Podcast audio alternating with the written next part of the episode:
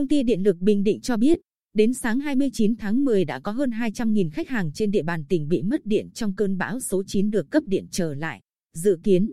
đến ngày 31 tháng 10 các đơn vị trực thuộc công ty điện lực Bình Định sẽ hoàn thành công tác khắc phục sự cố lưới điện bị gãy đổ hư hỏng do cơn bão gây ra, đảm bảo 100%.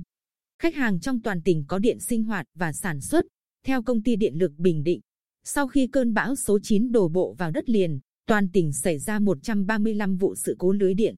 làm mất điện 3.800 trạm biến áp phân phối, làm gãy đổ 73 cột điện, nghiêng 86 cột điện chung và hạ thế, với gần 400.000 khách hàng bị mất điện.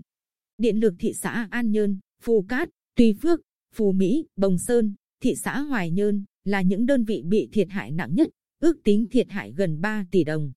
Riêng tại huyện Tuy Phước, đến sáng 29 tháng 10 vẫn còn 4 xã mất điện, trong đó có xã Phước Lộc với hơn 10.000 khách hàng bị mất điện.